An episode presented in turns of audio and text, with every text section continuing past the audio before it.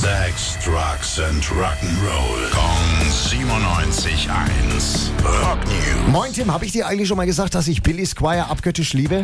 Zufällig heute Morgen, nachdem der Kerl jetzt auch eine neue Single hat. Nach 25 Jahren die erste neue. Harder on a Woman heißt der Song. Äh, Den Auslöser dafür, dass es jetzt passiert Ja. ist, nennt er seinen persönlichen Neil Young-Moment.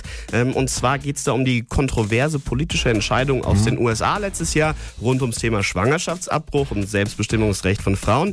Und hat gesagt, ich wollte irgendwie die Frauen in unserem Land unterstützen. Daher kommt der Song und der Text setzt sich halt dann natürlich mit gesellschaftlichen und strukturellen Problemen für Frauen auseinander. Musikalisch muss man sagen, kommt der typische Billy Squire aber absolut durch.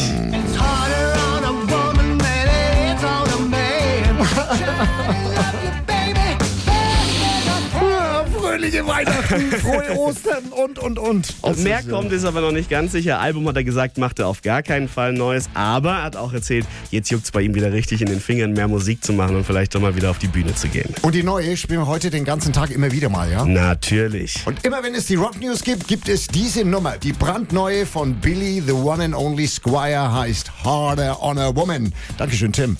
Rock News. Sex, Drugs and Rock'n'Roll. Jeden Morgen 9 um kurz vor 8 in der Billy Billmeyer Show. Gong 97.1. Frankens Classic Rock Sender.